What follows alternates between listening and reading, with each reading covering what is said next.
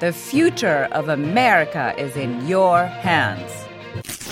This is not a movie trailer, and it's not a political ad, but it is a call to action.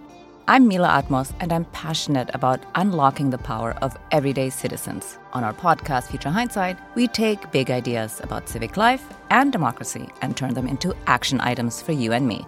Every Thursday, we talk to bold activists and civic innovators to help you understand your power and your power to change the status quo. Find us at futurehindsight.com or wherever you listen to podcasts. Politics has never been stranger or more online, which is why the politics team at Wired is making a new show, Wired Politics Lab. It's all about how to navigate the endless stream of news and information and what to look out for. Each week on the show, we'll dig into far right platforms, AI chatbots, influencer campaigns, and so much more. Wired Politics Lab launches Thursday, April 11th. Follow the show wherever you get your podcasts. What could go right?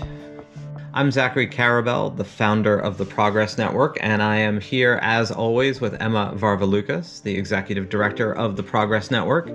And we are having a series of stimulating, or at least we hope stimulating conversations with stimulating, or at least we hope stimulating people who are members of the Progress Network, which we created as a way to establish a platform for like minded voices who are focused in one way or another on constructing a better future and not simply focused relentlessly on all of the problems that beset our world today. Not that they're not focused on all the problems that beset our world today, simply that the arc of their work and the motive of their sensibility is to create the future that we want to live in and not the future we fear we might be producing.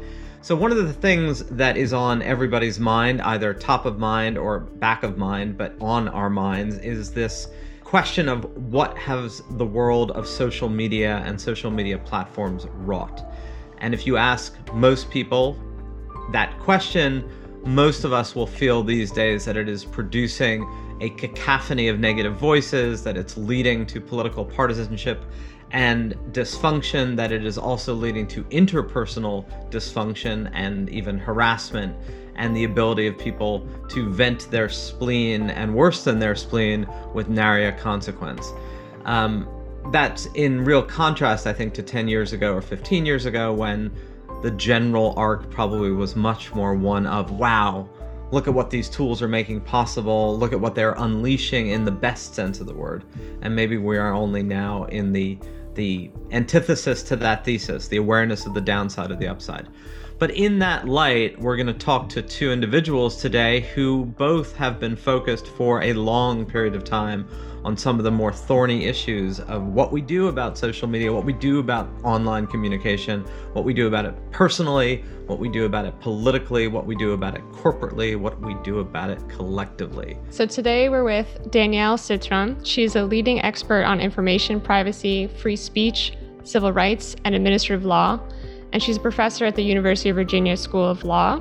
Her book, Hate Crimes in Cyberspace, explored the phenomenon of cyberstalking and was named one of the best 20 moments for women in 2014 by Cosmopolitan magazine. She also works closely with civil liberties and privacy organizations and counsels tech companies on online safety, privacy, and free speech. And our second guest today is Eli Pariser. You may know him as the co founder of Upworthy, the former executive director of MoveOn.org, and the author of The Filter Bubble. Today, he's co director of New Public at the National Conference on Citizenship, which aims to inspire and connect designers and technologists to build more flourishing, public friendly digital spaces. I want to thank you both for being with us today and being part of the nascent, burgeoning, and hopefully expanding ever outward and with the funnel pointing outward progress network. I thought maybe, you know, given that both of you are deeply immersed in many of the dysfunctions of technology and internet and social media land. Maybe just start with Eli in that it's about 10 years now since you talked about the filter bubble as a an emergent or I guess at the point, right, already emerging issue. Um, I probably know the answer to this, but then again, maybe I don't.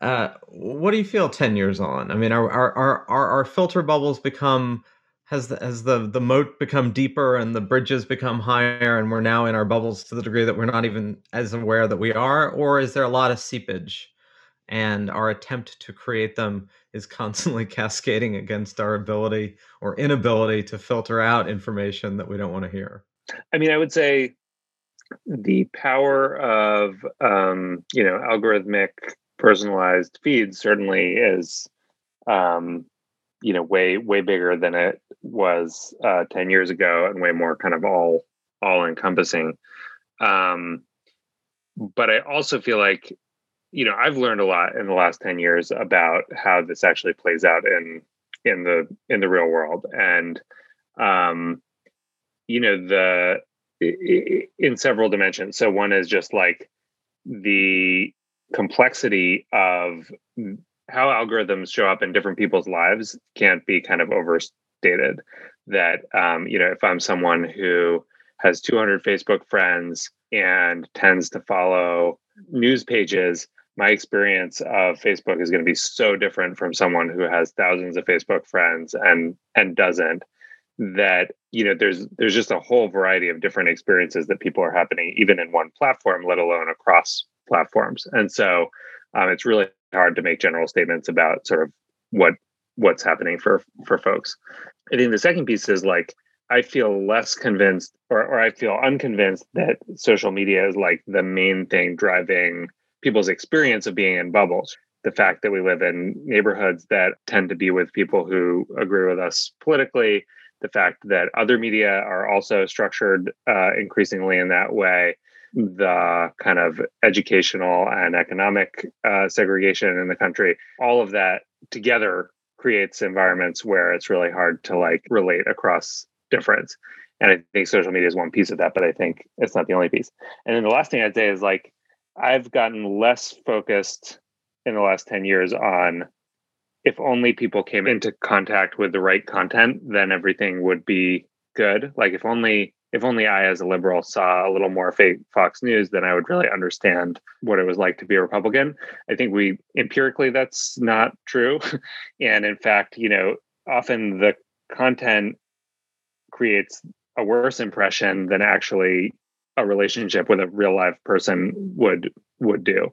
And so my focus has shifted from like how do we get people in contact with better with more diverse sets of content to like how do you actually build the kinds of relationships that then build trust across these differences so that you actually know people and to me that's like a, a really that's a pretty different lens I definitely want to come back to how you do that, but I was going to ask Danielle for a report card as well. You know, it's uh, getting towards 15 years on since you started writing about, you know, issues of invasions of sexual privacy on the internet, criminalizing revenge porn. And it's funny, you know, when I first started paying attention to this not too long ago, it was just sort of obvious to me, like, of course, revenge porn should be criminalized. I mean, what, this is a discussion, um, but it it was and it is. So I was wondering if you could give us a report card, both on the attitudes around um, your work.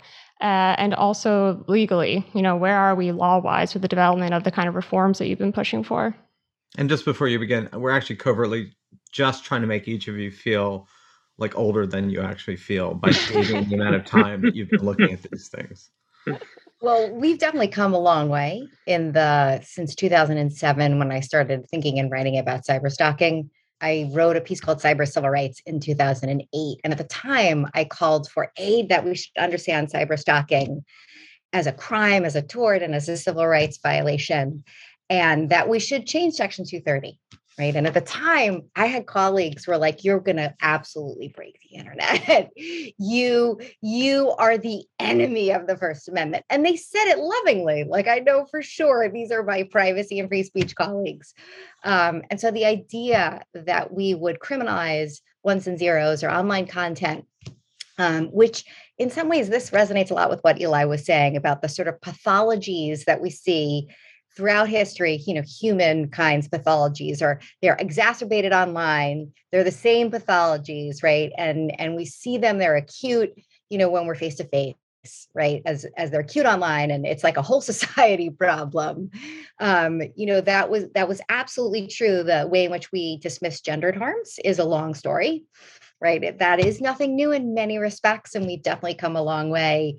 Certainly, as we thought about domestic violence and sexual harassment in the workplace, it was a triviality, it was no big deal, right? It was a perk of the workplace, so to speak. And we, we hate to say it, but that's what folks said about it in the late 60s and 70s. And, you know, we wrapped our minds around it. Law changed, we changed. It's still not perfect. It's a much better workplace, right? Than the one that I entered into in my 20s it's a much better workplace than what my mom entered into right? So so we are making some progress. But what's interesting when i started writing about online abuse which was very gendered and sexualized and often you know targeting women and sexual minorities and and gender and race when combined was like combustive it was like get over yourself danielle. This is no big deal. It's boys will be boys. The internet's special right? It's it has its own rules and i think i we i plugged away enough i was irritating enough that and it started happening to too many people right? You mm. couldn't just say oh danielle it's kathy sierras be quiet. It was like so pervasive and then we saw in 2016 it was journalists you know covering the election you know it became so pervasive we just couldn't deny it anymore. And you know we had already made a whole bunch of progress. You know 2014 Mary Anne Franks and i write this article called criminalizing revenge porn and it was like shocking that we were proposing that we might criminalize invasions of sexual privacy and intimate privacy, though we've been doing that, right? Um, in, in all sorts of ways, video voyeurism laws. It's not as if we haven't thought about this before. And we had two laws on the books in the, at the states in 2014 when we wrote that article. Now there are 48. But let's be clear, the laws aren't great. You know, like Mary and I have such heartache. Uh, they're they're mostly fel- they're mostly not felonies. They're misdemeanors. They're woefully under enforced they're not well designed. So prosecutors, even if it's the, the laws aren't written in the way that we counseled lawmakers always. There's a few states that have sort of listened to our advice. So they just are woefully under enforced in that way. And, and law enforcement still the social attitudes that we experienced and have experienced for a long time, which is just turn your computer off, ignore it, it'll go away, which is not true, right? Of course, it's Google is your CV those still per, are pervasive. So, in I'm my new book is about intimate privacy, why it matters, and and how we ought to protect it. And our social and cultural attitudes are still not where I wish they were, and the problem is global. So, like we think American exceptionalism, like the one thing that isn't exceptional about us is sexism, racism, gendered abuse. like, like there is nothing special about us in that way, and so it's a global problem. You know, we still have a long way to go in terms of social and cultural attitudes, and laws got a long way to go because it's all globally interconnected. You know, where are the scofflaws in the United States? You know, these scofflaw sites that are focused on hidden cams and revenge porn, where are they located? They're not located in Denmark. They're not located in, you know, in France. They're located and hosted in Las Vegas. So my like the report card is doing better, taking this stuff seriously, I was once crazy. I'm no longer crazy. That's so fun. But but you know, we still have a ways to go. There aren't, it's not all of a bad story, right? And it's fun to talk to Eli, who, you know, when the filter bubble came out, it was, I think, a really important piece to have a, a general audience for because it helped us see the way in which algorithmic decision making has so shaped our lives in ways that are just so bad for democracy right and as eli you were saying it's it's not great for democracy still, right? But at least we're we're working on on these problems together.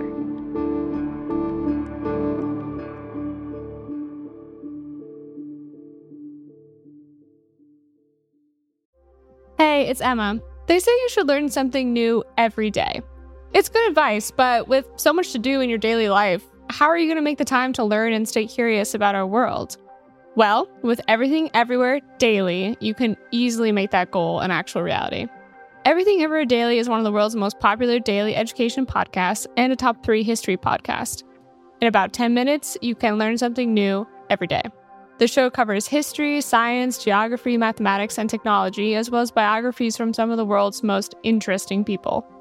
Fans of the show are so passionate that you even work to join the Completionist Club, the group of dedicated listeners who have listened to every single one of the show's more than a thousand and counting episodes. All of the episodes are informative, interesting, and best of all, always under 15 minutes. So go ahead, learn something new every single day with Everything Everywhere Daily. Find it on Apple Podcasts, Spotify, or wherever you get your podcasts. Hey, everybody, I'm Scott Shafer. And I'm Marisa Lagos. We're the hosts of Political Breakdown, a show that pulls back the curtain on the people and forces driving politics in the Golden State from KQED in San Francisco.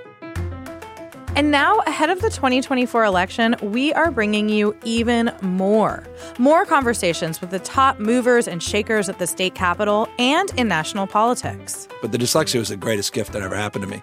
Nothing was rote, nothing was linear. I had to work around things, work differently, see the world differently. And I say that to young people and say, know how important your participation is. And I think it's a time for this generation to put forward new voices. More reporting with analysis. It's been a very good session for organized labor, but hot labor summer. Hot labor summer. It's turning out to be a nice fall as well. More politics with personality. I've sweat election day my entire life. Right? we, we hear that. Political breakdown daily.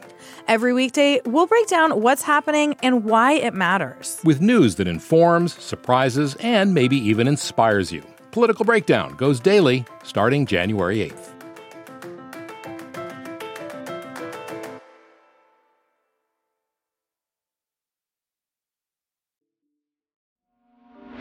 Leaders in government and tech want to rewrite a law that shapes the internet.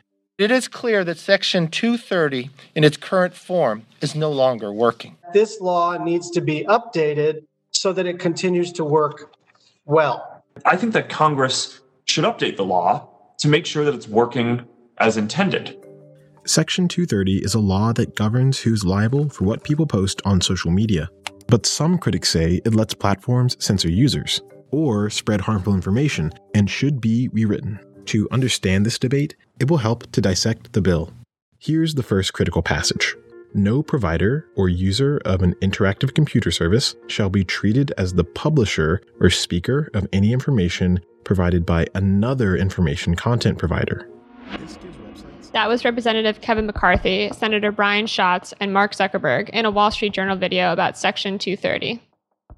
For those who don't know, I mean, Section 230 is, is the part of, of law that creates uh, a shield for Facebook at all to make them non-liable for content, essentially. I mean, that's the simplest way to talk about it for those who are you know, not familiar with the jargon part of it. And the pushback's always been, look, uh, when most of our communication was by phone or through mail, right? You couldn't sue the post office or AT and T for obscene letters or harassing content there. So the pushback's been, you know, we we we do want a world where information and ideas and and communication flows relatively freely.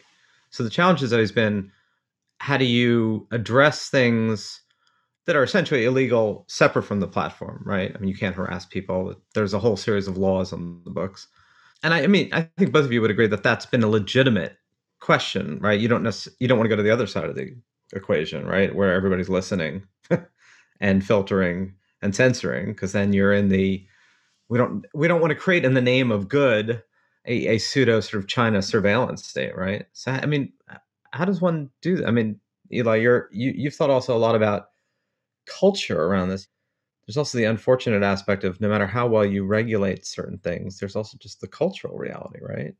Yeah. I mean, I do think, uh, and I'm sure Danielle has a bunch of brilliant thoughts about this. Um, but one of the challenges with this whole thing is like a notion about free speech that draws mainly on like the way speech works in person and print versus kind of thinking about amplification and I feel like uh, there's just people can't help but turn a debate that's actually about amplification a lot of the time into a debate about should anyone get to say anything to anyone in any particular context. So it doesn't address the re- revenge porn stuff necessarily, in that you know I think probably Danielle would argue like even if I'm just sending it to one person, that's a problem. But it's definitely much more of a problem when a hundred thousand, a million, 10 million people can see it, or people can see it for 10 years or whatever. And that's not a speech issue in the same way. That's not like I, I don't get to say it. It's what are these companies that are in the middle that are amplifiers doing with it? And it's funny because really when you think about it, like nobody thinks you can walk into the town square, set up an enormous uh, you know, speaker system, and blast your point of view for 24 hours a day. And that's like that's just free speech. What like what's the problem? Like we we accept that there are limits on amplification that are necessary in order to have like a cogent public conversation. But when it comes to platforms this all gets like really blurry. And obviously it's worth saying i think we all know this platforms aren't first amendment uh, like they're not they're not first amendment spaces to begin with. They're not like they're private entities. You can they can take down whatever. But the way that people imagine what their rights are in digital space i think is is kind of warped a bit both by the fact that we have to like do public discourse in what are actually private places. That's a challenge. And then also the fact that we mistake the right to as renee diresta would say like free speech does not equal free reach. And uh you know people keep making those those mistakes. No i i'm with you. I think the idea it's a harm question and network tools produce a whole lot of harm that that you're not going to produce um, if we're face to face with someone and it's and it's we're not going to produce it if we send it via snail mail or even publish it in a newspaper where memories fade. Now you know circa i would say just assume it was i'm i'm saying that of 50 years ago right the paper i got in my mailbox it's just the harm calculus is different right? And so the amplification the pervasiveness the um, persistence it's just creates harm that is really different and and eli's absolutely right. The the first amendment doesn't mean that every one and every zero is protected right? There's even speech that we regulate that just we don't even think it's in the boundaries of the first amendment as my colleague fred schauer would say. And so and there's lots of there are 22 crimes that are made up of words. We can't act like speeches we say that word we're like oh wrap it up we're good. No law here it's it's a harm question and the 21st century harm is different. And how do we deal with the um the countervailing harms? Here's a good one which i know both of you are really familiar with but it bears repeating. Uh there is probably you know barring an extremely lunatic fringe not a lot of people who would defend the recording use and publication of child pornography just as a thing right? That's there's not a huge constituency in favor of this uh, but the laws that were designed at an earlier time, legitimately to crack down on on child pornography, began as teenagers started sharing nude pictures of each other, consensual nude pictures, not not revenge porn stuff. You know, there was a spate of prosecutions of teenagers for sharing private pictures with each other because it was either intercepted by the school or somebody saw it on a phone and did a screenshot. I think there's been some degree of, of adjustment to that in the sense of, okay, right, these laws were not actually designed to make my 15 year old a sex offender for the rest of their life, even though statutorily that's an entirely legitimate interpretation of the statute. So like, what do you do about that? And and then kind of leaving it for like prosecutors to go, oh right, yeah, we don't really want to go there, but we could go there. That's like when law goes off the rails. That's you know we we invest a lot of discretion in prosecutors, and you're right that child um, exploitation laws are strict liability. So we're not looking at your mental intent. So if you you have a nude nude picture of a teen as someone who's under 18, it's going to be considered child porn if you distribute it, you sell it, you possess it. And you're right, there have been absurd prosecutions in Virginia, North Carolina that were about seven years ago, um, and and we're seeing less of that now. And it's in large part because, like you ask, what's the purpose of the law? the purpose of the law is to prevent prevent child predation and child rape.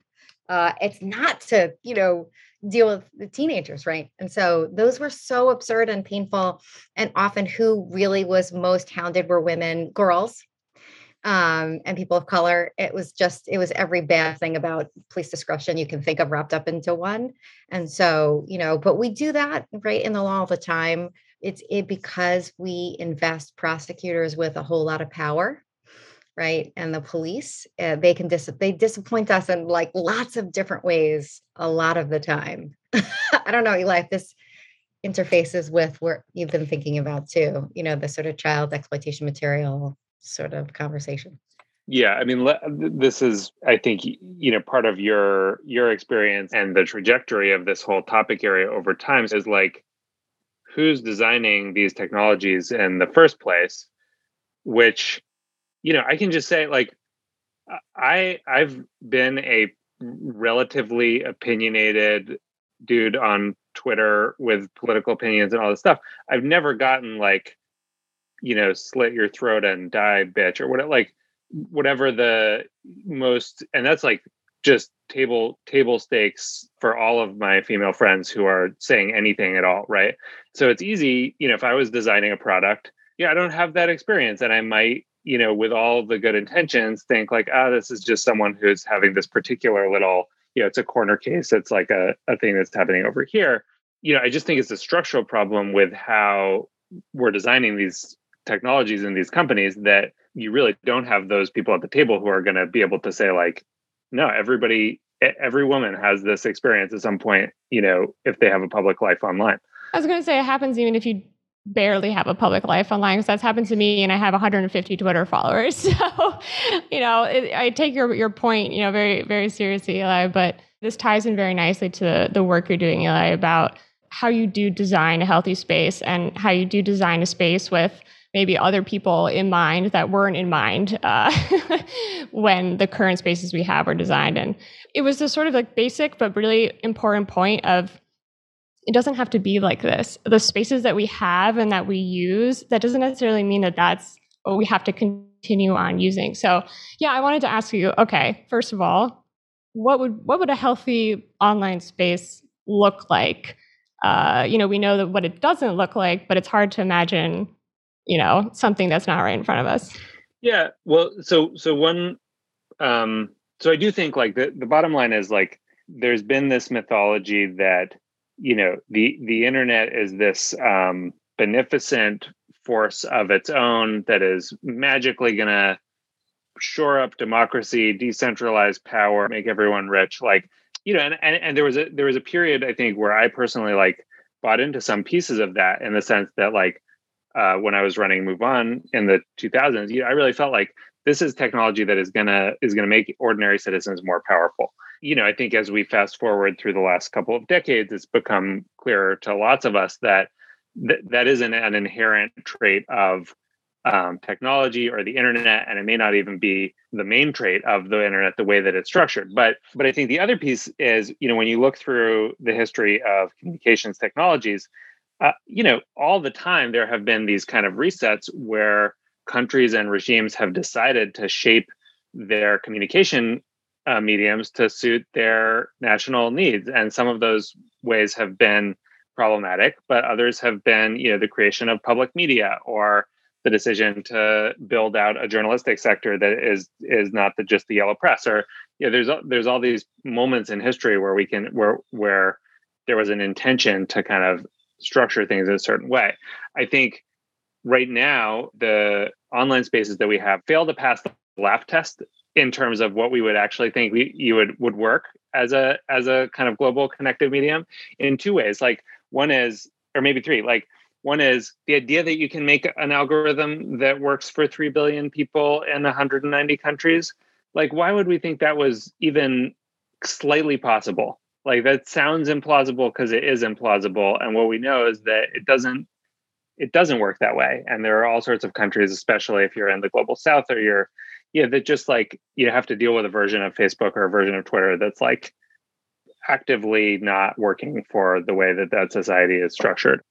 You know, we live in the United States in the best version of Facebook. Like this is as good as it gets because because that's where all the engineers are and that's where a lot of the political capital is. So everywhere else is living in a less attended to more wild west less moderated less you know adjudicated version. So so one piece is just like scale. Like I, I, don't actually believe that you can do it at scale. Another piece is structure which is a lot of our work in new public is like trying to think through what can we learn from offline spaces that can inform better online spaces and in terms of structure like one of the things that you look at in an offline community is like yeah we have private businesses they play an important role but we also have all of these social institutions that do a lot of the really critical work of um, inviting people in, binding them together, helping make sure that everybody has their basic needs met. And we just don't have any kind of commensurate kind of social sector online. Like the, you know, we're trying to solve every problem through the lens of a venture-backed for-profit company. And I think like there's a role for that, but it's not the only way to solve problems, nor does it scan that we'd want to solve a bunch of thorny public problems inside of that structure. It's just not the right structure. And then I think the third piece is about power and governance, which is like the other thing we know about what makes sort of functional societies and communities and democracies work is that you do have these kind of like federated layers where people actually are able to like have a say in who gets to say what and how things work. And that's a really critical part not only of building spaces that work for people but also building faith in the whole enterprise of public space. And you know we're living in kind of a very technocratic autocracy online. Like you cannot as a user say I want Facebook to change the way it's doing X and have any, you know, say in it. So governance is wrong, structure is wrong, scale is wrong, I, I think. And I think the good news is we've talked about child porn, we've talked about harassment, we've talked about all, the whole structure of the internet being wrong. But here's the good news. The good news is there's a whole bunch of people who I think are are starting to pivot toward this sort of what folks are calling Web 3.0 or decentralized web, but but basically sort of like other other ways of thinking about how you could bring um, digital space to kind of human scale governable structures.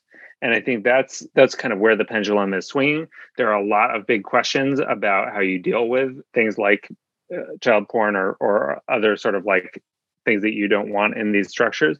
But i do think like that's where we're going to see the next wave of kind of innovation and better spaces because that's always what's worked in human society and community that uh, you know finding these like local situated solutions to these problems generally beats out the like one size fits all um, top down version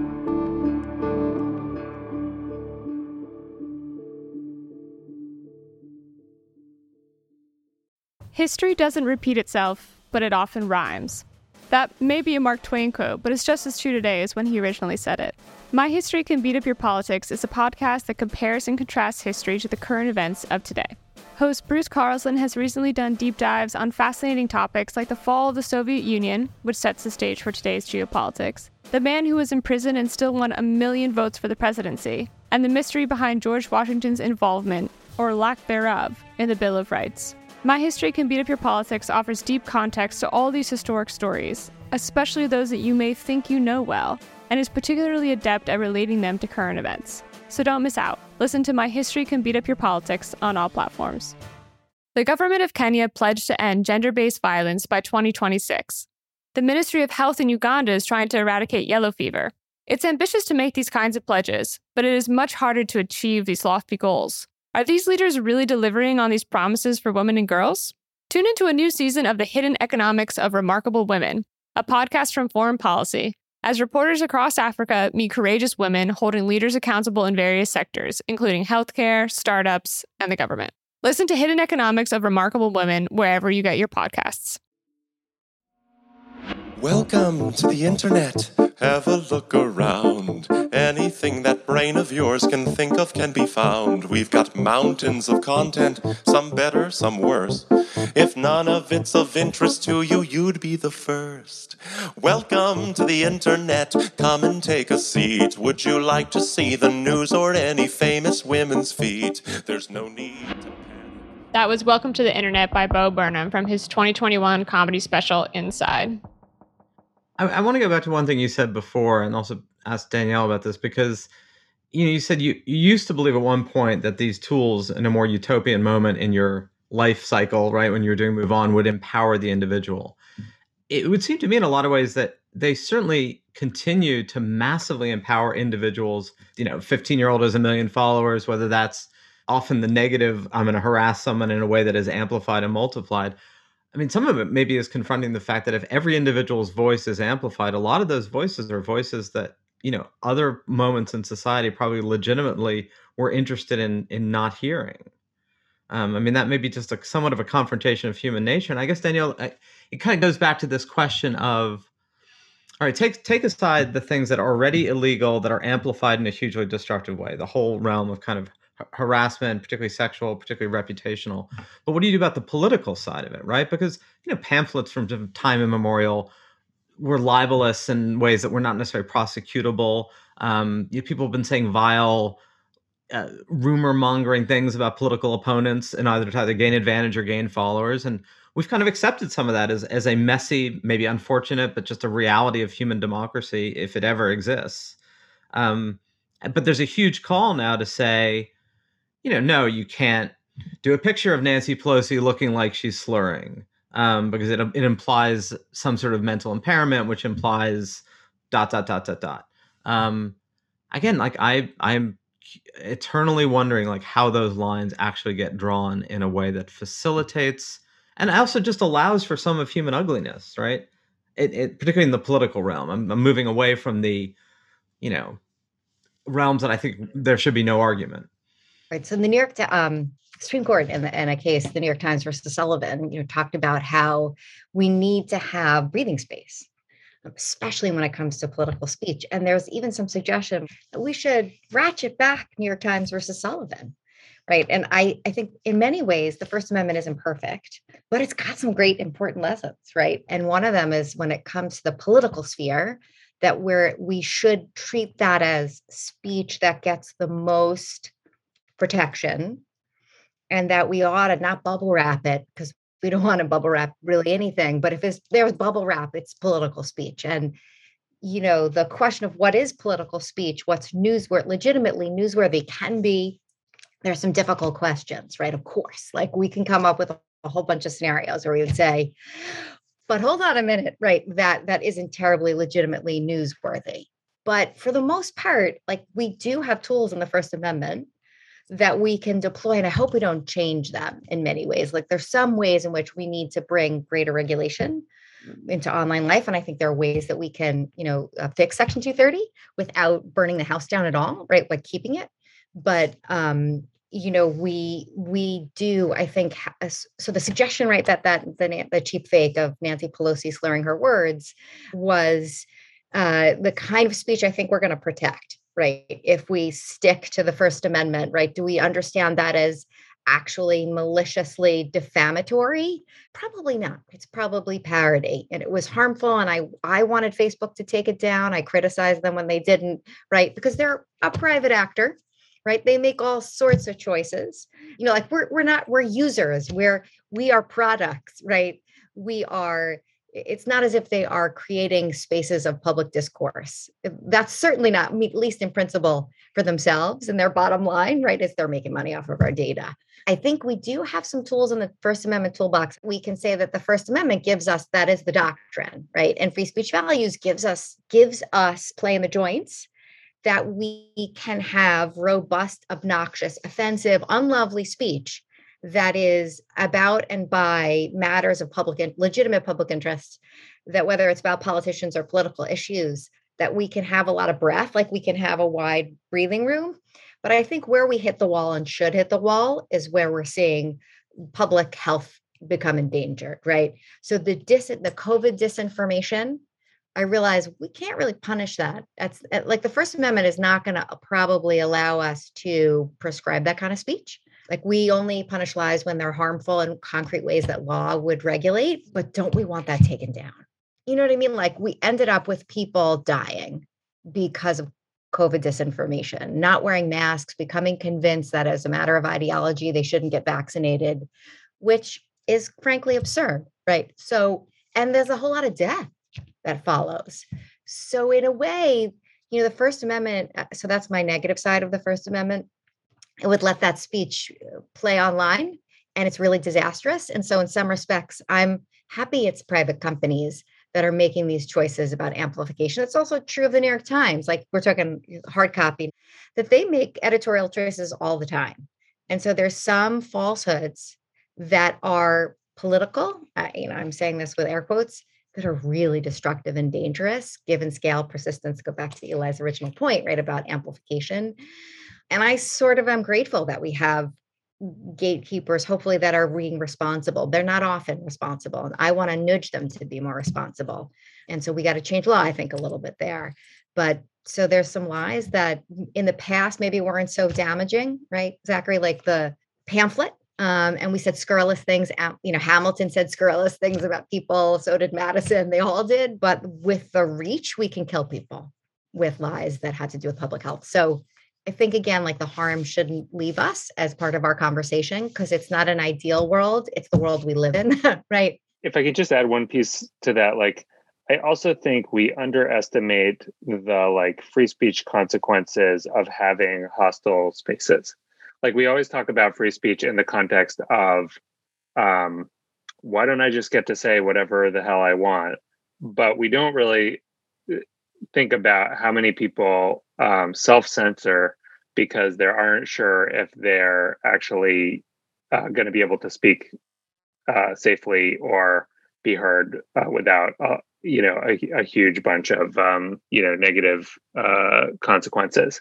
And there's some great research you know that's sort of counterintuitive on this point that Nate Matias, among other people, have have Nathan Matias at uh, Cornell, among other people, have have um, you know put together about the way that having some rules and enforcement structures, and this isn't like government rules, but this is this is just having some structure to a speech forum actually makes it more inclusive for everybody. Because when you walk in and you're someone who maybe has, tends to be lower status or in a in a typically you know less less powerful group and there you don't know what the rules are often you'll assume correctly that there's some kind of negotiated agreement about what's okay here that you don't totally understand and you silence yourself until you can figure that out and figure out what's okay. If you say like here's what we do here. Here's what's okay here and here's what's not okay the research shows like a lot more people and especially women and folks of color and other folks who would tend to self-censor in other environments are are game to participate. And so all of that's to say like in practice not as a matter of the constitution but just in practice if what you're interested in is people getting to speak then you have to care about everyone what's stopping some people from speaking as well as you know stepping on people who are inclined to speak a lot. I do think this goes both ways though in that all right so i am you know like most people of, of my class and place you know card carrying uh, had to debate whether or not fuzz, uh, fudging my credentials to get a vaccine was the right thing to do as opposed to should i get a vaccine you know kids are getting a vaccine like uh and while I, I'm I'm not a big fan of the conspiracy theories that like a vaccinated person can somehow transmit negative DNA to a pregnant woman and create mm-hmm. like osmotic birth defects. I'm not making that one up, by the way. I mean that's actually out there as a there was a school in Florida that that told vaccinated teachers not to show up for fear that it would have these negative effects that we would not quite be able to know. And while, you know, the microchip theory that the vaccines are carrying little embedded pieces of information, kind of like the tinfoil with the UFOs. But I also, I, am not sure that I, I, I want to be in a society where people can't say, look, I don't believe I should do this. It's untested. I'm 22. You know, what if it's going to create negative effects? I'm not saying that I think that should be a guiding principle, but it was a guiding principle about other vaccines at other times. Like again, I'm I'm, I'm mindful of, of, of, not creating a space where we're where we're inadvertently, by virtue of moral principle, creating the very filter bubbles that you talked about. That where negative impacts, negative, you know, arguments we don't want to hear that are somewhat good faith are are literally filtered out. Well, I think there's. I, I don't think we have to aspire like those those aren't the only choices, right? Is like a- anyone can say any crazy thing, and um you know there's top down management of what is true and what is not true like another another better way in between those things is to say here are the qualities that a statement has to meet in order to be considered amplifiable. Right now the way that this works online those qualities are it gets a lot of engagement. It makes people mad it makes people happy it makes people whatever but it's getting a lot of engagement. That's the only criteria. Uh, and we all know, you know, the old gatekeepers had their set of criteria, and now they were problematic for a whole bunch of reasons as well. But I, I don't see why we should frame this as like it's either everyone gets a right to amplify whatever crazy thing, or you know, we're we're gonna like fact check every single you know tweet before it gets to be tweeted. Like there's a there's a middle ground, which is to say there's like a higher bar for stuff that gets seen by hundreds of thousands or millions of people. I think we can over imagine that like digital platforms are a even playing ground where every t- citizen gets to be heard. And in fact, like most people super don't. And it's still very heavily tilted in favor of people with enormous followings and the people that they rebroadcast. So if you look at what tweets most people see, most people see tweets from people who are celebrities, essentially. And there are some viral kind of side moving tweets, but like the structure of that medium is still very pretty, pretty strongly like more broadcast like than like truly social in the way that we imagine. So the second piece is like I think it would be reasonable to say you have some additional responsibilities if you're going to be seen by millions of people. We've said that in a bunch of different places. Again, not necessarily as a law, but as a part of the contract of being part of these platforms is like you have you're talking to a million people, maybe you need to show your work when it comes to sharing something that is important medical information. Or maybe you need to be able to defend your work if someone challenges it. There's all these interesting ideas about sort of like you know coming out of the blockchain world about like courts where you can stake a claim against uh, adjudicate like i think you said something false prove that you didn't. So there's a bunch of different ways that you could imagine this working if you don't if you if you accept that there's some amount of responsibility that comes with amplification I'm imagining the high court of internet truthiness as the, uh, you know. no, but actually, I mean, one of the things that, you know, interesting question is how do you bring it down to down to the ground? You know how do you bring it down to everyone has some experience being part of making decisions about what can be said um, or that a lot of people do. Like what what would digital speech jury duty be like that would sort of ingrain this idea that like everyone's got to sit on both sides of this table and figure out like what do we what do we want to um what do we want to think is okay here? That would be i think there's multiple reasons to do that. And there's some models for that right? Uh, you know, World of Warcraft, you know, ways in which we have like jury systems for content moderation, though, of course, you would need to know what the values are we're going to be adjudicating, right? And what would right? What would work? And maybe we need like a small claims court too. You know, forget the high court, right? uh, I like the jury duty though metaphor too. You know what gets left out of this? I'm sure it hasn't been left out of it by either of you, but I feel like it is left out of some of the discussion is how Wikipedia has created its its sort of moderated world very quietly. Um, I mean, I think about this a lot because I have two teens, and Wikipedia, you know, really is like the Encyclopedia Britannica on steroids, but it is something that I mean we all use. Right? First of all, it shows up very highly in most searches. So the temptation, I I certainly am guilty as charged. Right? If if if I'm just looking for something quick and dirty and informational, I will often just click on the Wikipedia link because it's it's present and it's there and it's concise. Um, but if you think about something that would be ripe for manipulation of information and they were aware of this very early on right? It's law like though that's the thing about wikipedia is it is like a it's got a court system. It is really rigid. So there's been some you know Joe Reagle and dave hoffman salil Mehra have written there's a lot written about wikipedia and it's incredibly law like so it's intensive. It's all volunteer, but it's intensive. When you talk to the folks who serve as arbitrators, I've given talks at the Wikimedia Foundation. They're like as geeky and as excited to talk to me as a law professor because they're acting as arbitrators. Do you think that's why do you think it's been so limited to that one? Uh, I don't know what you call it, vertical world reality. Right. It's like incentives, I suppose. You know, like you know our, are facebook users there you know um, are they going to figure out and learn the rules of the road? Does anyone really read the you know the terms of service agreements? We should all of us should we should learn about them we should be taught about them and why and facebook should teach us why it bans hate speech and how it defines it right? But they're not doing that.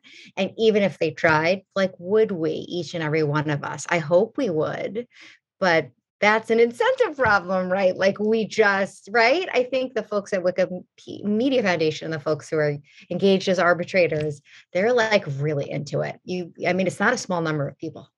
You know, they have these meetings and it's like 400 people. I spoke to a room of 450 people and they were like hardcore, all the editors and arbitrators. So I think it's just their their it's not it's not bad, Zachary, that you go to Wikipedia because you know what, as it turns out, you know they hmm. catch problems pretty quickly because of But that's why I'm using it. It's like it's it's it's intriguing to me that here's a really good positive model, right? Not a lot of people are claiming they've been censored on Wikipedia. It's a it is a vast and ever increasing trove of information that links through its footnotes to vast and ever increasing troves of information. You you'd think that that is a self-governing, unbelievably potent global model of information conduit that is that is guarded, right? Whose whose parameters of like something in the realm of reality is guarded. You would think that that would be like, ah, here's a model we could actually build on. Yeah, you know, I think there's there's two things. One is like we have a whole venture capital industry that produces Facebooks, and we just don't have the analogous thing that produces Wikipedias. So it, it's a model that works because it is a values driven enterprise. If it was a company, um, I think people might feel very differently about spending, you know, 2,000 hours a year contributing to it for free. and I, I do think that gets back to this point of like, this is a way that we organize a bunch of functions in society all over the place. There are community centers and high schools where people contribute their labor because it's serving some public purpose and also because it's satisfying on an individual level. I think we need more institutions like that digitally, but I don't think that if Facebook was just like, hey, who wants to volunteer to spend thousands of hours doing our job? People would have the same kind of feeling about it. So I think that's one one piece of it. Second, like I, I don't I want to be careful not to over glamorize Wikipedia because I think famous famously, for example, you know, the gender split on Wikipedia articles has been pretty problematic and that um, you know, Katherine Maher, who who ran it most recently, has done a lot of work to like fix that. But it turns out that the kinds of people who want to argue about the details of a, a fact online for free, you know, there's some there's some both a gender skew to maybe who's naturally more interested in that, but then also like a lot of barriers to entry for women who want to get involved in that uh, community. And harassment unfortunately yeah uh, for arbitrators yes. So so and what that's led to is that actually wikipedia's you know write-ups on sort of women in history with more female leaning topics tend to be like way less well developed than every character on you know a, a big video game having its own like 60 page uh, write-up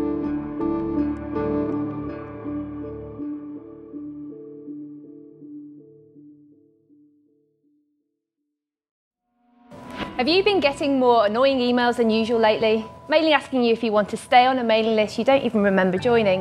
Yeah, sound familiar?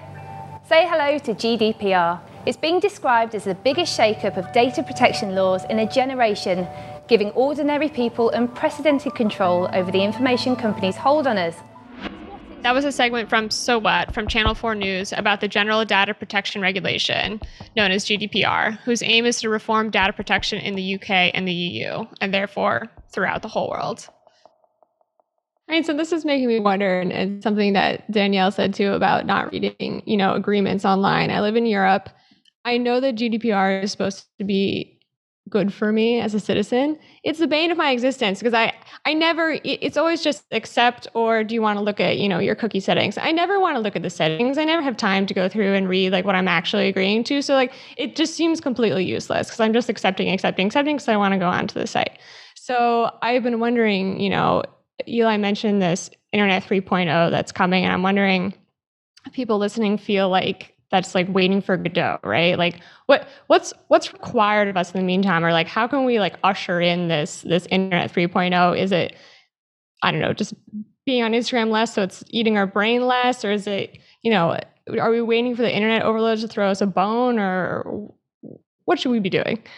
Well, I would say like there's a bunch of uh, experiments that are happening at all sorts of different scales, and I think a lot of the most exciting work is happening at these really little scales where people are just playing with different ways of being together. You know, we we accept um, a little too much that like um, you know a news feed at the center is a good way for a group of people to like communicate with each other, and it turns out like oh yeah, there's a whole bunch of other we could we could have look at the look at the explosion and just audio as an example of there's this whole other mode that's available to us that creates really different dynamics in, in many cases for you know how people are are relating so i think w- one piece is sort of just being part of that uh, uh being part of those experiments it, it's going to be a combination of community structures and kind of like human social intelligence and technical intelligence that I think is going to usher in better digital communities. It's not like someone's going to figure out a protocol and then it's all going to be.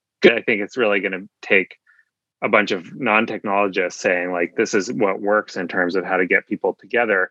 We kind of know this and how do we make that happen in a digital space? So I think there's a lot of opportunity for everyone to participate in that. I guess is part of what I'm what I'm saying. And then I also think, my opinion, we need to create the space for those things to emerge, and that probably means reining in some of the most anti-competitive practices of the existing platforms. So for me, you know, the idea that data isn't very portable, that I can't move around uh, or get access from a new social network to what's happening in Facebook is a big impediment to even starting to really do those experiments at scale. And so I would I would look at some of that work as well.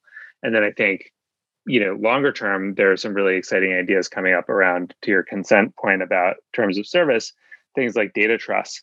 So data trust would be, I'm going to trust a, a third party fiduciary to negotiate uh, with platforms on behalf of me and my data.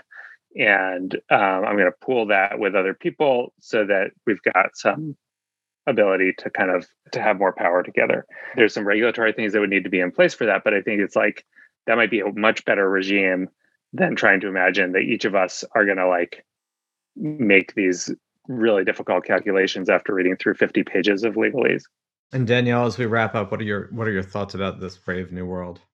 So I think that we have long, and this is going to bounce a bit off of Eli's insights. That is, you gave us a lot of examples, Eli, of ways in which we can make individual choices perhaps perhaps better and i think in some respects um, the sort of conception of liberalism and the choosing self is just like not going to solve the problems that it's much more structural right and i don't mean to um, describe what you were saying just some of them were very individualized like how do we enhance individual choice where is choice is just not the right question that we need much more sort of structural rules around for me data collection like we need to cut off data collection right? We they're just we need better rules that are structural that get at structural problems of inequities um, that we are much more deliberate about those choices in in online you know in uh, in a world in which our data is being constantly collected used mined shared and um, sold i do want to thank you both for the work you're doing and for the ideas and the intensity and the passion to which you apply yourself to some of the most crucial issues that are going to be facing us for a long time to come. And there are all the things we didn't talk about in terms of states that are more controlled and what do you do about that. But I guess we will leave that for another conversation. Maybe we'll reconvene a little bit down the line and continue to yap as we should and as we will. So thanks, both of you. Thank you.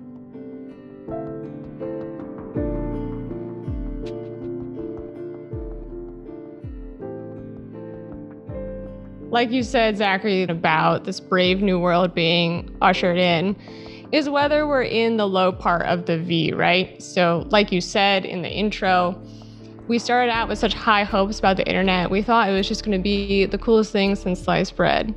We were all playing Neopets and I don't know, thinking that we were all going to be equally as powerful as the other.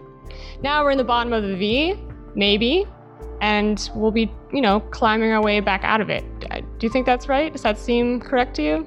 Look, I think generically that tends to be the case. I do think attitudes towards the the shiny new object uh, inevitably get more critical over time and as we become more familiar with it and as we examine it a little more and recognize, huh, you know, maybe this is a little more flawed or problematic. And look, for something that was supposed to amplify millions, if not billions, of human voices. Um, the idea that there wouldn't be a downside to that, given just human nature, was probably naive to begin with. Um, but I do feel, and I and I felt a little bit with the conversation, um, and I mean this constructively, that we are we are in a moment of focusing on what this has all wrought in a particularly negative way, uh, and I think that's a necessary moment to think about as Eli talked about, what's our web 3.0 or our internet 3.0 or what, whatever this is called, our social media 3.0, because we are recognizing that what we have unleashed was an immense amount of, of genuine positive connectivity, but we also unleashed a lot of the dark id of human nature that we had kept either tamped down or hidden in the basement or locked away in the attic in a way that you know, might have been repressive in earlier times, but also had some social utility. And we're I, we're trying to grapple with what do you do when you've I'm going to use another cliche, let the genie out of the bottle and there's no going back. But I think it's really important that people are looking at these. And and, and someone like Danielle who's been so focused on these egregious uses of these tools to do really ugly, awful things. But even she will defend to the death the right of people to speak. The counter reaction is not shut it all down. Uh, and I think that's quite positive. Definitely. You know, you said putting the genie back in the bottle, which you can't do. I was thinking we need to shepherd the trolls back under the bridge. You know, maybe that's the metaphor that suits us here. Rather than them lurking in your mentions and running amok, we just need to get them back under the bridge where they belong and they can ask us for tolls every once in a while rather than terrorizing us on a daily basis. Oh, I love that. We're using Scando cliches instead of uh, other ones, but that's a really good one. Shepherding the trolls back under the bridge. I think that's a good one. This is clearly a conversation we all need to be having. We need to be having with each other. We need to be having it politically. Uh, and I think one thing we didn't talk about, but is uh, I'll leave us with, is the people who have designed this ecosystem and the tech elites who have profited so mightily from it. I think are distressingly not engaged with the difficulty of these conversations and the difficulty of these decisions. And they are when they're like hauled in front of Congress and have to be, but they are not in an ongoing way involved in these discussions in a way that they should. And sure, maybe they're being told by lawyers, don't say anything, because if you do, someone will use it against you. And I, I mean, I get that that may be the case, but I don't think that, that may be partly an excuse, but I don't think it's a sufficient excuse. We all need to be engaged in these questions. And the people who are kind of at the epicenter of it, I, I wish we were more engaged in them. No, that's a really good point, and I think that uh, it, it's exactly the reason why they've drawn so much public ire, right? It's like it's just dropped this thing on us, and then walked away and you know wakeboarded with the American flag for talking about Mark Zuckerberg in particular. I don't know if everyone saw that. I'm sure you did because it went viral, but I don't feel very optimistic that they're gonna like suddenly be part of the public conversation without you know more of the stick part of the carrot and the stick but who knows? And regardless it's a conversation that that we're going to have and to some degree that they are going to be required to have by nature of all this. So we will keep having them. Thank you all for listening. Thanks everybody